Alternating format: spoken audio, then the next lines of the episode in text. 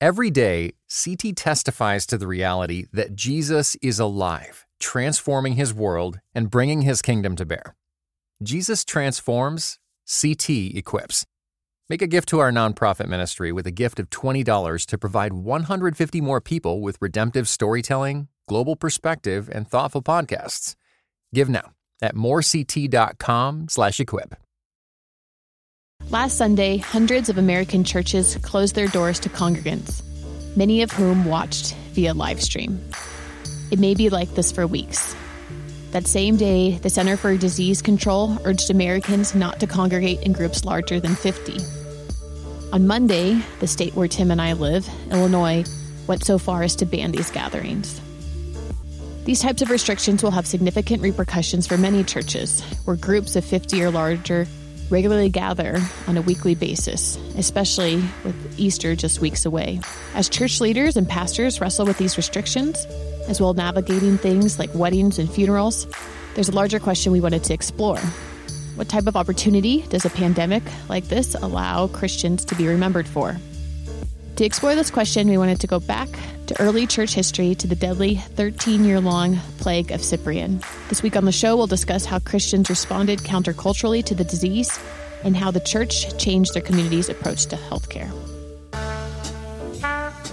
You're listening to Quick to Listen, where we go beyond hashtags and hot takes discuss a major cultural event. I'm Morgan Lee, digital media producer here at Christianity Today. And I'm Tim Dalrymple, the president and CEO of Christianity Today.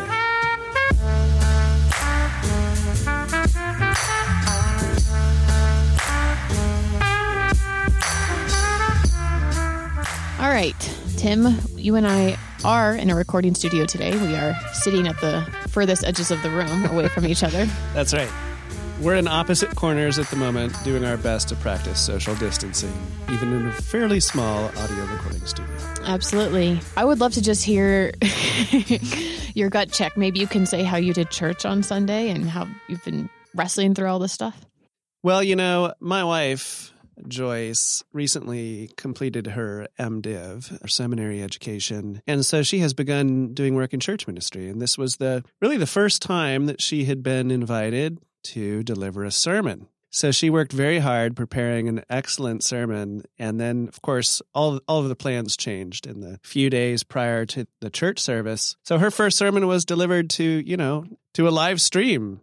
Or to an audience of no one she could see, I suppose. There were actually, you know, there were a few people because they they did not entirely shut the doors. They Okay. allowed people if they really wanted to to come in. That may be different this coming Sunday. Yeah, so that's that's how I, I went to support her, and and uh, that's how we attended church this last Sunday. But my general gut check here is just you know like a lot of people, I, I'm sure I'm just feeling a million different things and that my head is spinning. And there's so much to learn. There's information coming at us so quickly.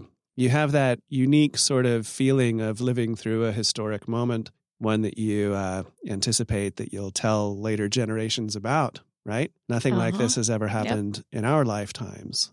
And of course, you really grieve with people domestically and around the world who are affected very personally, who are seeing the loss of loved ones and so forth.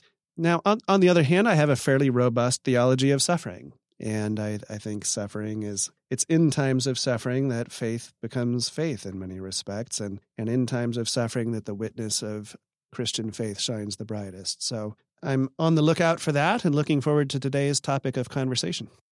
It was interesting. I, I, I think I kind of wrote off the idea that a live stream would feel meaningful. I know some churches use Facebook Live, which is kind of a, a one directional way to view church, but my church is small enough that we were able to go on a Zoom call. And I found that actually really nice because we were able to see people's faces, which to me made a, a big difference in terms of just feeling connected to other people. I was also touched that the pastors at my church decided to really change how they did church. So my pastor did his did a Mr. Rogers get up. So they had him coming through the door and changing from his jacket to his cardigan and then changing his shoes and they even had a puppet up there. And I thought actually that was like a pretty good way to kind of just communicate rather than trying to do the exact same thing. They did something a little bit more flexible. And I just found it really kind of affirming. I felt like I I was in many ways with people because I could see them as opposed again to just watching something. Yeah. Creativity in the midst of adversity. Absolutely. Um, you know, a, a, a little plug here for project that I've kind of watched for a number of years friend of mine is involved with this. And it is a tool that allows for the capture of video and then building content around that video and essentially producing live interaction with even content that's pre recorded. It's called Rally, R A L I getrali.com is where you can find it. I would encourage listeners and others who are out there, you know, as you come across resources that may be helpful to the church in this very particular time of need, let's share that. And I think you, Morgan, have been doing fantastic with Christianity Today's yeah. social media Thank streams you. and kind of asking people how they're adapting to the circumstances. People can follow us on Twitter or Facebook. We are at CT Magazine. Tim, it's funny now we're going to go back, obviously, to hundreds of years before video calling was even dreamed up. So, who is joining us today to have this conversation? Well, I, I personally am a history enthusiast. And so I'm, I'm very excited for today's conversation. Our guest today is Gary Ferngren. He is a history professor at Oregon State University. His research interests focus on the social history of religion and ancient medicine and the historic relationship between science and religion. Uh, so, if you're looking for someone to talk about the plague of Cyprian, then I don't think you could find anyone better than Dr. Ferngren. Welcome. It's good to be here. Hi, Gary. We're really glad that you could join us. Thank you nice to talk halfway across the country. I am also really delighted that we can talk to someone with your level of expertise. We're going to be talking soon about a plague that happened in the third century, but I actually kind of wanted to start with what we see in the book of Acts and going back to the first century. So I'm wondering if we read the book of Acts or any of Paul's or the other apostles' writings, to what extent do we get a sense of the church engaging in maybe a countercultural approach to the way that, that sick people are usually treated? The countercultural approach comes over time and you find it in the beginning, actually, in the Gospels and a bit in the book of Acts, but more so as it's developed in the epistles of the New Testament, which were intended by Paul and John and James and other writers to provide the normative teaching to the church. That is how the church ought to act in a variety of circumstances. Acts is an historical book. It uh, describes the period of what we would call the post apostolic age, which comes after Christ's resurrection and ascension. You don't find a lot of reference to healing in the book of Acts. You find that in that post apostolic period, there was both miraculous healing in some cases, sometimes healing by natural means, and sometimes no healing at all. There's no single pattern in the New Testament for how Christians should expect to face illness, other than the fact that they should act as servants of Jesus Christ, that they should love and show spiritual and even medical concern for other Christians. The suffering of others should elicit sympathy. One doesn't find a single pattern of healing. Gary, let me ask you about what we find in the Gospels. So we'll go back prior to the post apostolic period and the stories that we see within the Gospels of, of Jesus addressing physical ailments of different kinds. To what extent were those countercultural, either countercultural to the, the local Jewish culture or countercultural to kind of the broader and prevailing Roman culture? In some respects, the same, in some respects, different. Jesus was always moved by human sympathy. And you see that on a number of cases when he even healed somewhat reluctantly. Uh, you see cases such as in the parable of the Good Samaritan, where the religious leaders of the Jewish community did not act with sympathy. I think that's the number one point and one that we could take away from Jesus' healing ministry. Everywhere he went, he was asked to heal, and he often did so by working through very long days and into the night, healing large crowds. But it was sympathy for them and always pointing to their father and always indicating that suffering was a means by which God could often act to teach them things. I'm curious if you can give us a sense of what the Roman approach to healthcare was in starting in the first century and kind of continuing on until we get to this plague. There was a multi layered approach there were doctors, and they were relatively common, trained in what we would call Greek theoretical medicine. That is, medicine that was explained in a theoretical fashion, usually the humoral theory by um, Greek writers. There was not just doctors who healed, but there were a whole variety of other healers. There were people who healed through magic, through exorcism, other means as well. So one can't say there was a single pattern of healing. The person you went to often depended on the kind of community in which you lived depended on your financial resources. Those who could afford it often went to doctors. Those who couldn't looked for often local healers. Sometimes if you went to one healer and he or she couldn't heal you, you went to someone else. But then that's always been the resort of healing. One approach doesn't help, you go to another. There were a number, take the woman, for example, whom Jesus healed, who touched his garment, and she had been to many doctors and was unhealed. And that must have been a common practice because medicine was much less able to heal in the ancient world than it is today.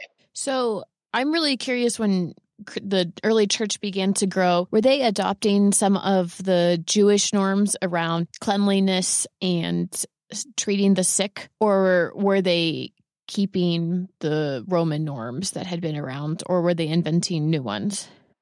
That's a hard question to answer because it had different solutions in different places. But I think you could say that the early Christians did not operate with a Jewish context. The earliest Christians were Jews, but once the gospel was preached outside Jerusalem, even in Palestine, there were a number of Gentiles. And I would say within a generation, as the Apostle Paul Peter and others traveled throughout the Roman Empire, the number of Gentiles overwhelmed the number of Jews in the church, that is, the number of ethnic Jews. And the result is they usually depended on whatever healing they were used to. And throughout the Roman Empire, healing by physicians, by what we would call today allopathic medicine, was pretty common. So, for example, we can't say definitely that Luke, who accompanied the Apostle Paul, was a conventional healer, but my guess was that he was, that he had probably done an apprenticeship in what we would call Greek healing, and that was probably the, the way he did, did heal. But we, we don't know. The Roman style of healing through physicians who were trained by apprenticeship and who had a theoretical basis for medicine was probably the most conventional means of, of healing. So that I'm guessing that, especially by the end of the first century, most Christians who looked to a doctor and who could afford to went to a, a physician trained in Greek medicine. So one of the things that we hear, and I'd love to know whether you think this is is true, we hear number one that it was a not uncommon practice in Roman culture to leave unwanted children or children who might have health defects or etc exposed in order to allow them to die or sometimes this could be practiced with people who were ill and, and older and so forth, kind of taking them to, to particular places in order to, to leave them to die.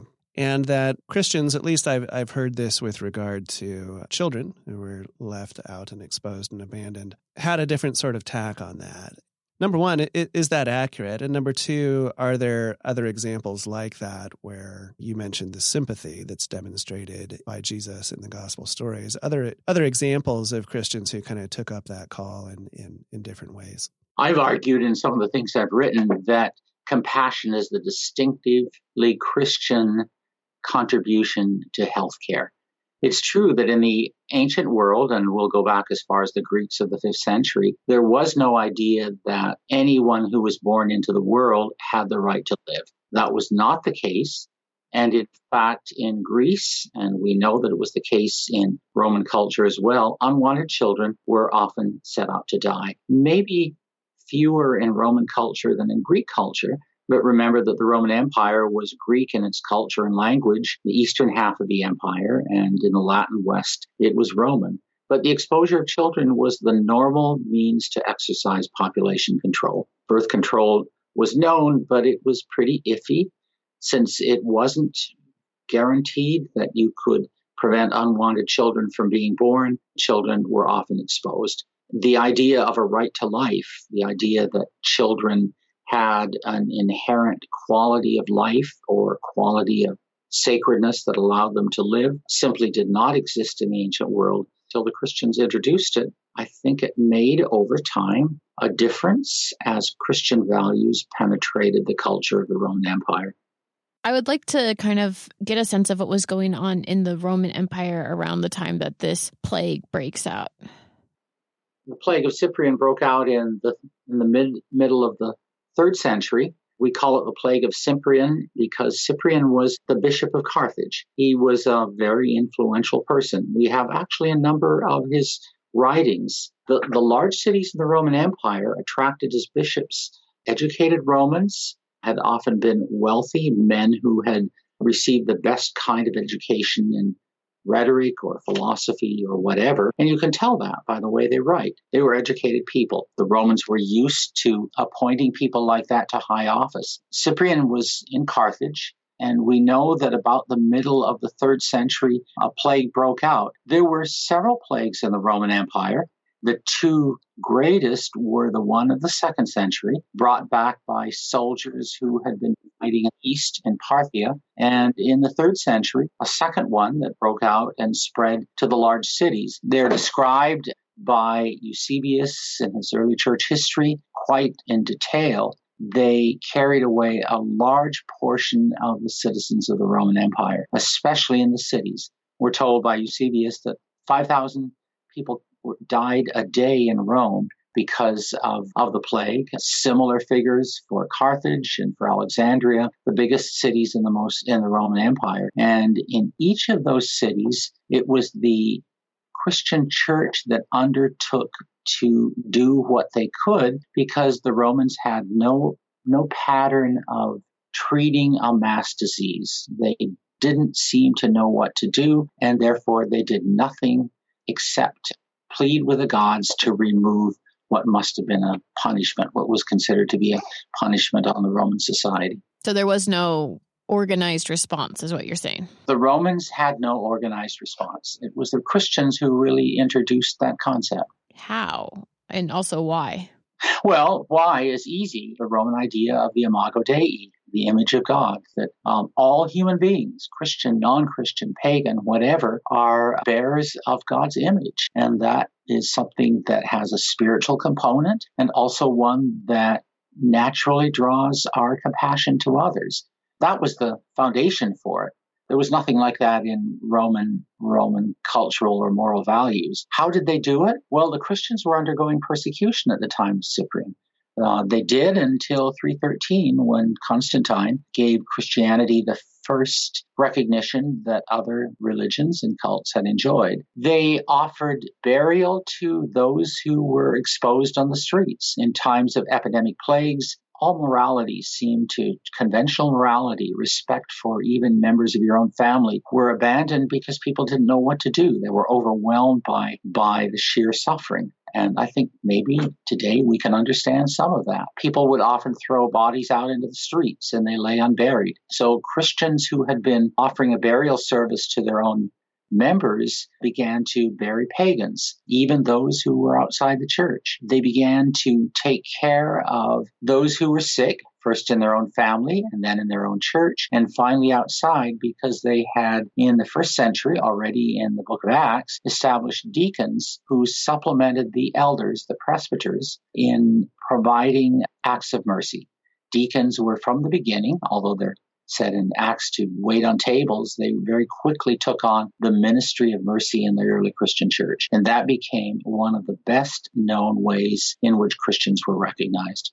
I'd love to ask. It's a fairly specific question, so we'll give it a try. And I, uh, if this is not something that you've looked into, of course, that's fine. But you know, it strikes me as you're talking about plagues, you're talking about the breakdown of social order, you're talking about suffering on a on a massive scale.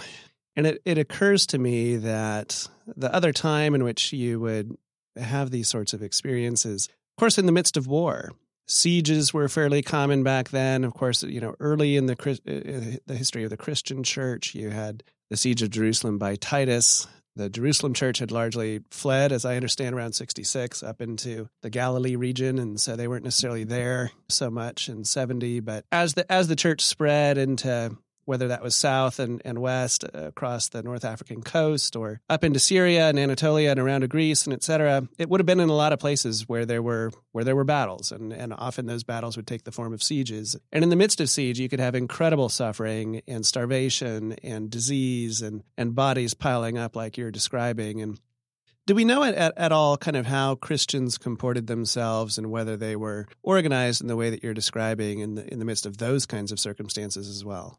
I can't comment on any sieges, and, and I don't remember very many cases. There might be some in the Middle Ages. Christians had, after all, left Jerusalem before the fall.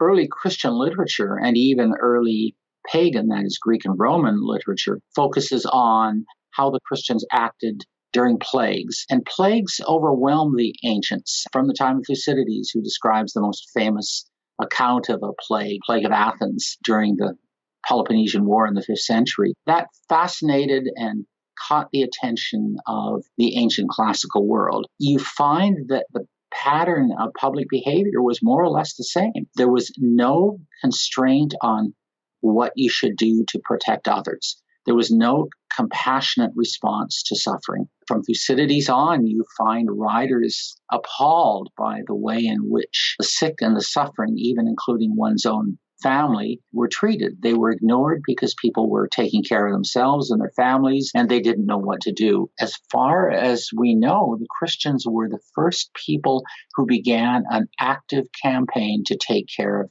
sufferers or to bury the dead or to help. We find that it's, it's an underlying theme of late Roman imperial history. There's one case where a, presbyter in um, a particular city in the east found that nothing was being done to take care of the sick or even bury the dead. And so he went to the magistrates of the city and said, Nothing's being done. Will you trust me to take care of the sick? They ordinarily, that was the time when Christians were still persecuted, would have rejected him, but he had established a reputation in the city for the way he acted. So the magistrates entrusted him with taking care of the sick insofar as he could arrange anything. So what he did was to send up set up beds in a stoa, in a porch facing the forum found Christians who would take care of them and they brought the sick to that area. That was an emergency measure. When the magistrates of the city didn't know what to do, there was one Christian monk who suggested that they give the task to him and he took care of it.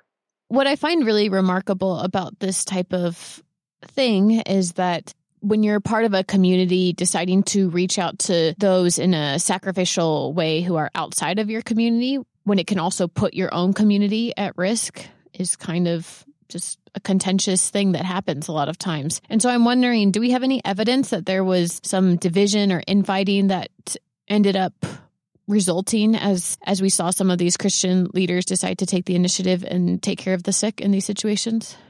I don't know of any. I don't know of any cases where some Christians said we ought not to be doing this, and it may reflect passages that I haven't seen. There are some very famous accounts of plagues, and I'll come to one in just a minute. I, I, think the compassionate ideal was there, and it was there from the early New Testament. It was there from the teaching of Christ that if you see suffering, it's an obligation for Christians to do what they can because Christ has placed them in the world to help others. And that became very much a pattern of the early Christian community. And there are some people who talk about that. There's several passages. Some of them I've included in a book of passages on on religion and medicine. I'll just mention one, and that's the treatise, a short work by Cyprian himself called De Mortalitate, uh, on mortality, in which he apparently wrote it to deliver as a sermon, and it was widely circulated. This was in the third century. It was in Carthage. Cyprian is calling on Christians at the risk of their own health and lives to take care of others. It's very powerful what he says. Christ didn't place you in the, in the world to enjoy a life of comfort when you see suffering around you, your neighbors, your friends, even those who have been persecuting you. You uh, should help them. That was as fine a statement as I know, the Christian obligation to care for others. Were there people who denied that? I don't think so. I think that theme was so strong in the early church. I'm sure there were many Christians who thought, well, I'm not going to put my life or that of my family in danger. But of course, we all face that even today. God is a genius storyteller, and the evidence of this is threaded throughout Scripture. In Christianity Today's new show, Holy Curiosity, with me, Kat Armstrong, we explore storied connections threaded throughout Scripture from the Old Testament to the New. Our first mini series, Connecting Dinah and the Woman at the Well, welcomes experts like doctors Tim Mackie and Diane Langberg to give us insight and context into the physical location and meaning of these two stories. These stories will spark holy curiosity in your own faith because once you see these connections, you can't unsee them. God wastes no person, place, or thing. Listen and subscribe to Holy Curiosity with Kat Armstrong on your favorite podcast platform.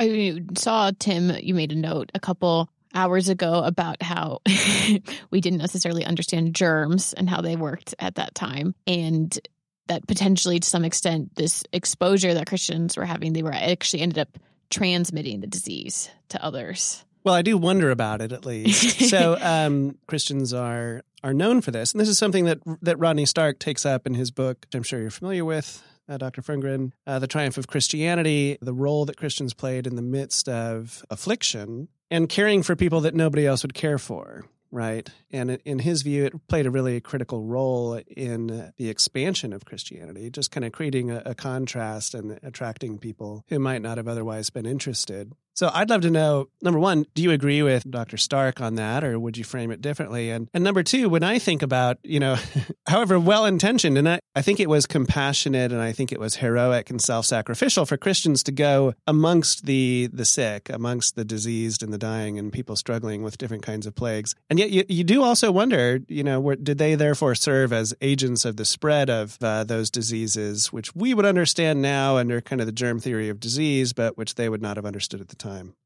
But I think they would have thought it a poor excuse. And it's probably a poor excuse today. The compassionate model in healthcare is, I think, the very distinctive contribution that Christians have made to healthcare care. And this has been pointed out by a number of people. Henry Sigerist, a Marxist historian who wrote on the culture of healthcare, says this is the one thing that Christians contributed to healthcare. And I think he's right. And Rodney Stark has picked that theme up, and so have I. People are suffering. Do you take that as a reason not to help because you know you might afflict be afflicted yourself? And I think that is not the approach that Jesus would have us take. The number of hospitals in the Western world, and hospitals are a contribution of Christians since uh, the fourth century, that's a direct outgrowth of Jesus' call to help those who are in need. And I'll just add one more to this. I think the greatest growth of Christianity in populations in the say early Christian period was following the third century when so many cases were given throughout the Roman Empire of Christians coming in to take care of the sick when no one else would do it. And I think that was noticed and very much appreciated by those who benefited from it. Well, a friend of mine summarized the the thesis of the triumph of Christianity, that book by uh, Rodney Stark, as Christians outthought the pagan culture and outloved the pagan neighbor, and uh, I find that pretty compelling and certainly something for us to strive for. So I want to come back later to what would it mean for us today because we don't we certainly don't want not come alongside the suffering out of fear for our own safety. However, now that we are equipped with the germ theory of disease, are there ways of exercising compassion without actually spreading the disease and therefore kind of spreading the suffering to, to people who might not have been suffering before? We can come back to that in a moment. But I but I think you you gave us a there was a sort of glittering aside there of the uh, role of Christians in the development of hospitals. And so, why don't we press on a little bit further past the, the siege of Cyprian and talk about the, the formation of hospitals and the role that Christians played in that? There's been a real interest in the history of hospitals in the last generation. Some very good studies have been made of those. The evidence is overwhelming that the hospital was a specifically Christian institution, lacking in any other culture. There were precursors. There was one precursor called the valetudinarium, which was used by the Romans for two special classes of people for slaves on large estates and secondly for soldiers in the Roman army. And you can see examples of this in Europe, but those were meant only for specific groups of people and they weren't founded for charitable reasons.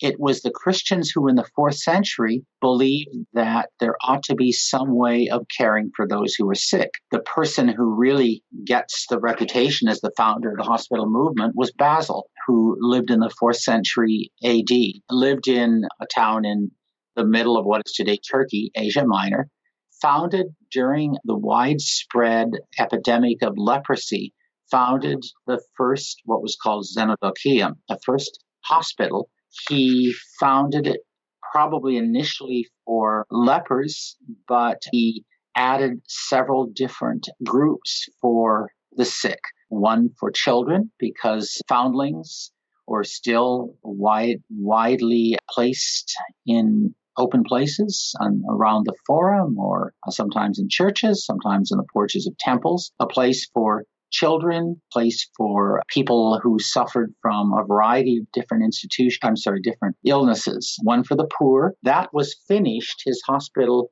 probably about 372.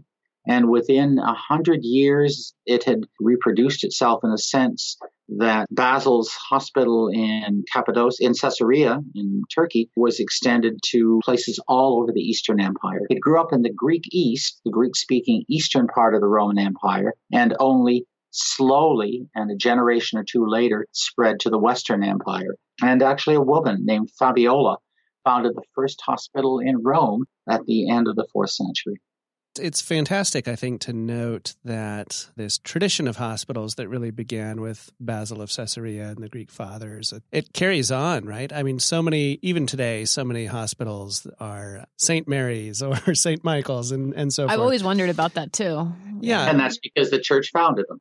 That's oh. right. That's right. Especially, and, and, and the people who probably deserve the greatest greatest reputation are monastic orders up until fairly recently. Yeah, I mean there was of course in the crusader period the hospitallers themselves who were formed in part to care for pilgrims on their way to Jerusalem. But you you could talk about the Hotel Dieu movement and and various sorts of organizations today that are monastic or semi semi monastic inspired by that in, in order to provide care for the people who are suffering in all different sorts of ways. I should mention, however, that it was mostly for the poor. Hospitals for, were for centuries meant for those who had no place else to go, no place else to go for treatment or even to die. That was the case up until probably the 19th century. I'm wondering if there are a couple other plagues that you feel are worth mentioning in this context, specifically around highlighting the church's involvement with regards to caring for those afflicted by it? There were several. What I'll do is mention not just a specific plague, but another form of medical concern in the ancient world, and that was the group of people who formed a kind of medical corps. There are several of these, and they grew up in the fourth and fifth centuries of the Roman Empire, almost all of them in the Eastern Empire. The most famous were called the Parabolani, they were a group of people who were mostly of lower classes. They were hired by the Patriarch of Alexandria to look at look for people on the streets, on the roads, by the baths, because if you were sick and you had no family, you had no place to go. So you lay on the streets, or as we know already from the Gospels, you might lie around a pool and uh, wait for people to come and help you. And you can still see this in some places in the world today, as I have. During the winter, they were really stressed by the cold weather in the uh, 5th century, and we don't know whether it was a plague or not. The patriarch hired people to go pick them up, find a place for them to stay, maybe just some warm place where they would be taken out from the, the cold weather, and that produced similar groups of what shall we say ambulances that operated in most of the large cities in the in the Middle East. Yeah, I think it's worth mentioning too. You know, we talked about some other hospital movements, but it's but it's true as well that medical care has been an extremely important part of missionary efforts all over the world. It has. That's um, true. Even in the 19th century. I was just a few weeks ago in Papua, and I was visiting some villages in the, the mountainous interior region of Papua where there were missionary families and there were also medical clinics. And, and in many cases, those missionaries function in the early going as missionaries, as evangelists, also as Bible translators, also as providers of medical care and knowledge and expertise, and often as educators as well. And over time, as more people come, some of those functions can be taken up in other ways, often by other Christian ministries. But if you are looking to spread the gospel, then you know, caring for somebody's uh, sick child is just an extraordinary way to to build a relationship. But I think it's worth noting not only are they bringing medical technologies, but they're bringing a posture of compassion and often sometimes a, a surprising determination to care for those who are on the margins, and that that attracts the attention of the locals and a desire to learn more. It does, and in many societies has introduced a pattern that didn't exist before. But I should mention, by the way, that the connection of Christianity with the foundation of hospitals from Basil's hospital on to the present time is a good argument against the view which has been held by a surprising number of people that Christianity was opposed to ordinary medicine, that Christianity preached healing by miraculous means. I don't think that's ever been the case. I think going back to the New Testament period, could be argued that because Jesus performed miracles, his followers should as well. But I don't think that was ever a pattern, even in the apostolic church, and it certainly hasn't been since. I was curious about one potential inflection point, and that was mainly around the scientific revolution and some of the medical discoveries that were made in the aftermath of that. Did that have any effect on the relationship between Christianity and medicine. And I don't know, Tim, if you know anything about that either. That's a much more complex issue than the early church. Both Calvin and Luther were strong upholders of ordinary medicine and believed that it was God's gift, that it should be used by everyone. Actually, Luther wrote quite a lot about that particular issue. There was a change at the time of the Reformation in which hospitals which had ordinarily been maintained by monastic movements, were secularized and they were controlled by the cities under the administration of the cities, and there were gains and losses in that. Medicine was taken out of the hands monastic orders that were often organized as, oh, say, the Sisters of Mercy and given to more secular people. And I would say that wasn't a gain. On the other hand, hospitals were spread, they were given good leadership, good support, and the like. Martin Luther wrote surprisingly a lot about medicine and God's blessing of medicine to help other people. The Protestant Reformation did introduce perhaps one element that was of value, and that was the idea that a vocation, which under the Catholic Church had been a call to a divine ministry, priest, nun, or monk, was made as God's calling to any particular trade, from motherhood to a doctor. Many of the Protestant doctors from the 16th, 17th, 18th, even into the 19th century took medicine as their calling from God, a vocation from God. I think that has mostly fallen out of the Protestant tradition, but maybe not entirely. Yeah, since you invited me uh, to jump in on that as well, Morgan, I, I can't think of areas in which during the scientific revolution or immediately thereafter where there were really significant tensions between the church and kind of the emerging scientific consensus i, I know there were concerns about dissection of cadavers and that form of studying and learning medical truth medical facts. And so as you learn more about the inner functioning of the body I, I don't think you had quite the same tensions that you did in places like astronomy for instance or geology that came a little bit later. No, I don't think that that was the case at all. Medicine just wasn't a matter of dispute, I think, at the time of the Reformation. There were different kinds of medicine. Paracelsus introduced more chemical reliance of medicine, and that was in dispute. But I would say so strong was the compassionate ideal of the Christian faith in Catholicism, Protestantism, almost every group that no one ever doubted that Christians had a, a strong calling from Christ to take care of the suffering. I hope that remains with us today. It should always be the calling of every Christian, not necessarily to go into a medicine field, but to know that we're supposed to be, by Christ's calling, ministers to those in suffering, those who are sick, those who are ill, those who are dying. And in every one of those cases, there's been a very, very strong, compassionate opinion on the part of Christians.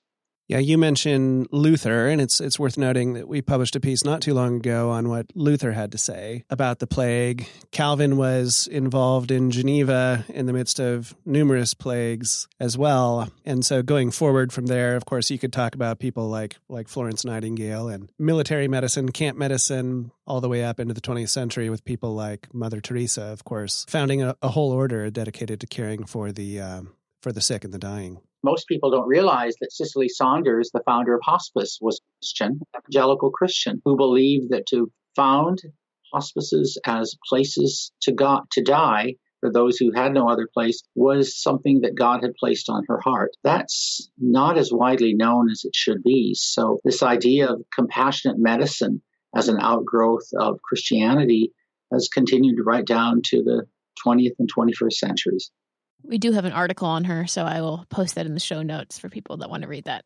The founder of the Red Cross, as well, at any number of medical missionary uh, mission organizations today. And I, would love to come back. Said earlier that we would come back to this. So, what does it look like for Christians to practice self-sacrificial love and compassion today in the midst of coronavirus. And this is this is something I think a lot of people are wrestling with. They don't want to be a part of well, they want to help flatten the curve. And so that that means limiting the number of their social interactions. They don't want to be a part of picking something up and then passing it on to, to others, in particular in, in vulnerable populations. On the other hand, they have a desire to consistent with the tradition of Christian compassion, a desire to do what they can and to serve people who are in need. And are there lessons you think that we can learn from the history that will provide some guidance for us today as we struggle with coronavirus?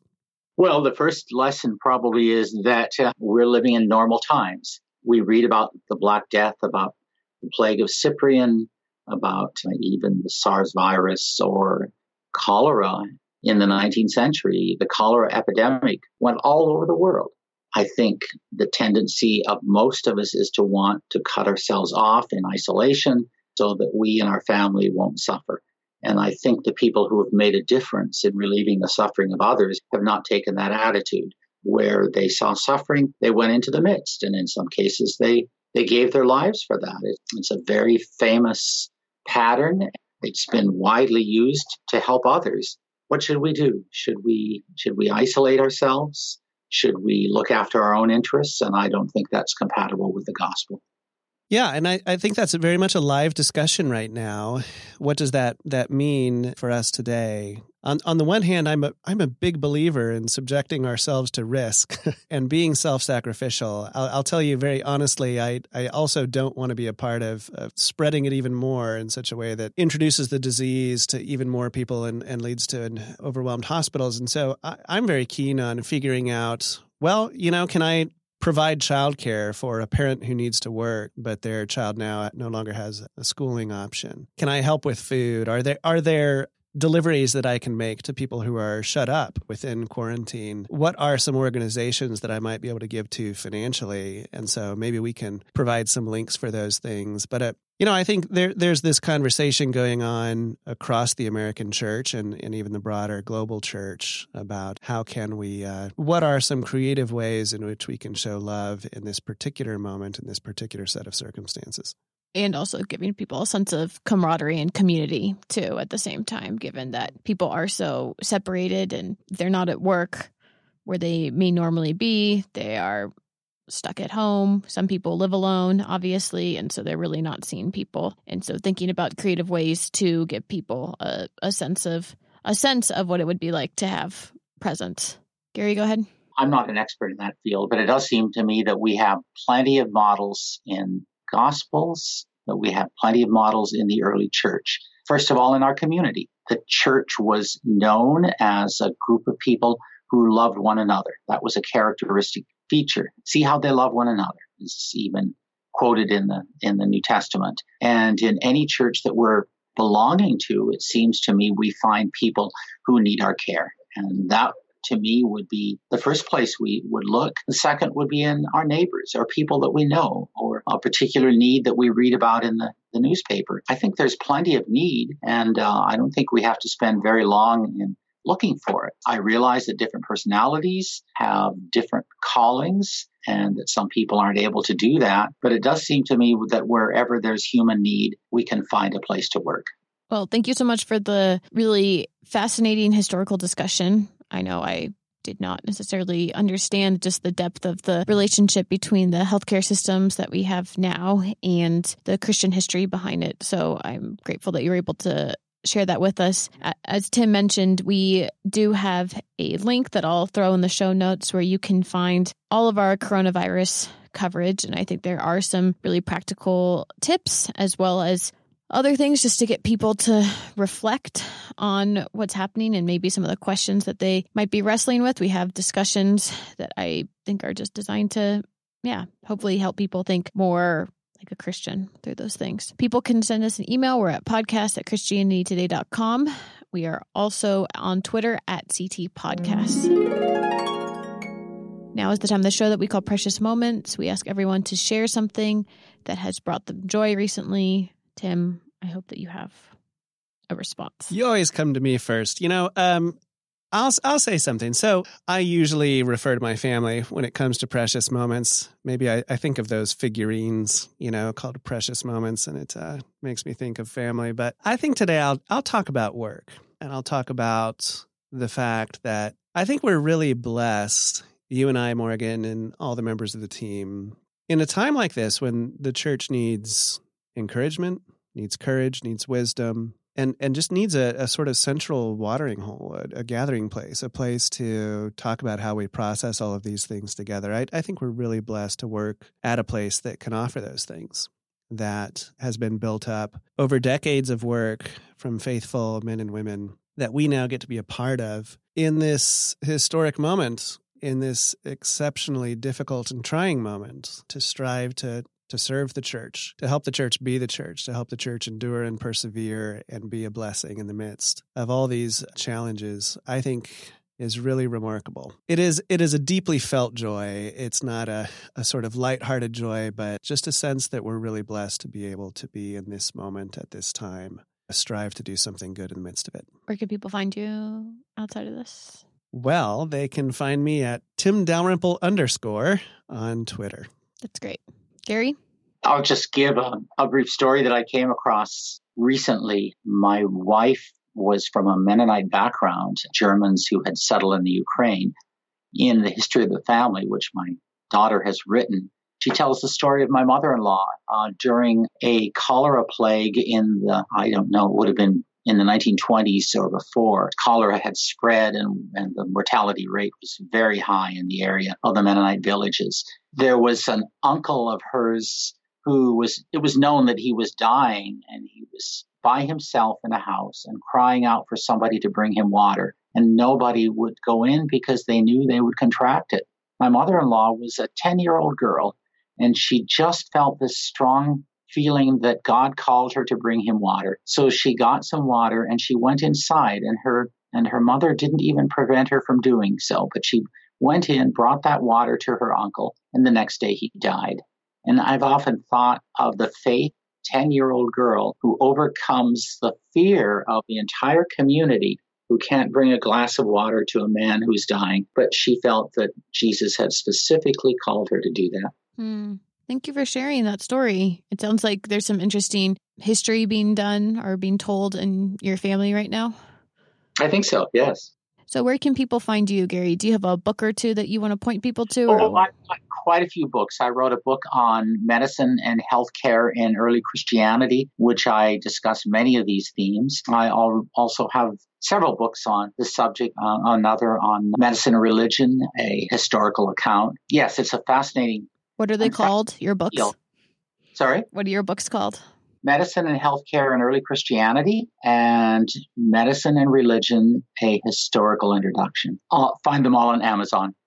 All right. My precious moment. Well, I thought it was interesting what Tim was saying about work. It is both the responsibility, but also a source of deep satisfaction. I think that we can feel like we can make resources to connect people, inspire people. Tim was talking about the stuff that I do, managing CT social media accounts. I would say to some extent entertain people, which yeah, people are stuck at home and and they need things to do and they they can share their ideas and Yes. they can be a community. I actually really like entertaining people. So that part of my job has been very satisfying because I know that we're going to get a lot of engagement on social media over the next couple weeks and thinking of ways to give people a little bit more of an online sense of camaraderie and community is to me really invigorating in my work.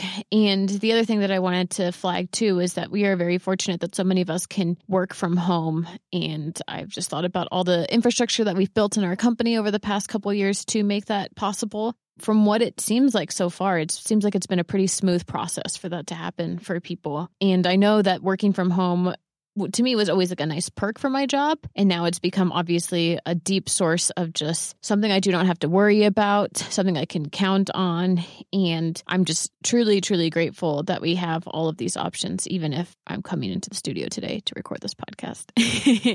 But for all of us and my, my coworkers included i know that we're extremely grateful about that. All right. People can find me on twitter. I'm at m-e-p-a-y-n-l that's it for us this week. Thank you, everyone who listened to this episode of Quick to Listen. If you want to support Christianity Today, our ministry, you can do that by going to moreCT.com slash podcast. We know that you guys continue to give, and we are extremely grateful for all of you who have been generous with Christianity Today. If you would like to rate and review the show, I just went through and was reading our most recent ratings. Some of you guys have left feedback there. Thank you so much for doing so. You can offer this feedback by going to Quick to Listen on Apple Podcasts, and that's the best way to rate and review things. But we're also available as a podcast wherever you get your podcasts. This podcast is produced by myself and Matt Linder. The transcript is done by Bunmi Ishola, and the music is by Sweeps. We will see you all next week. Bye.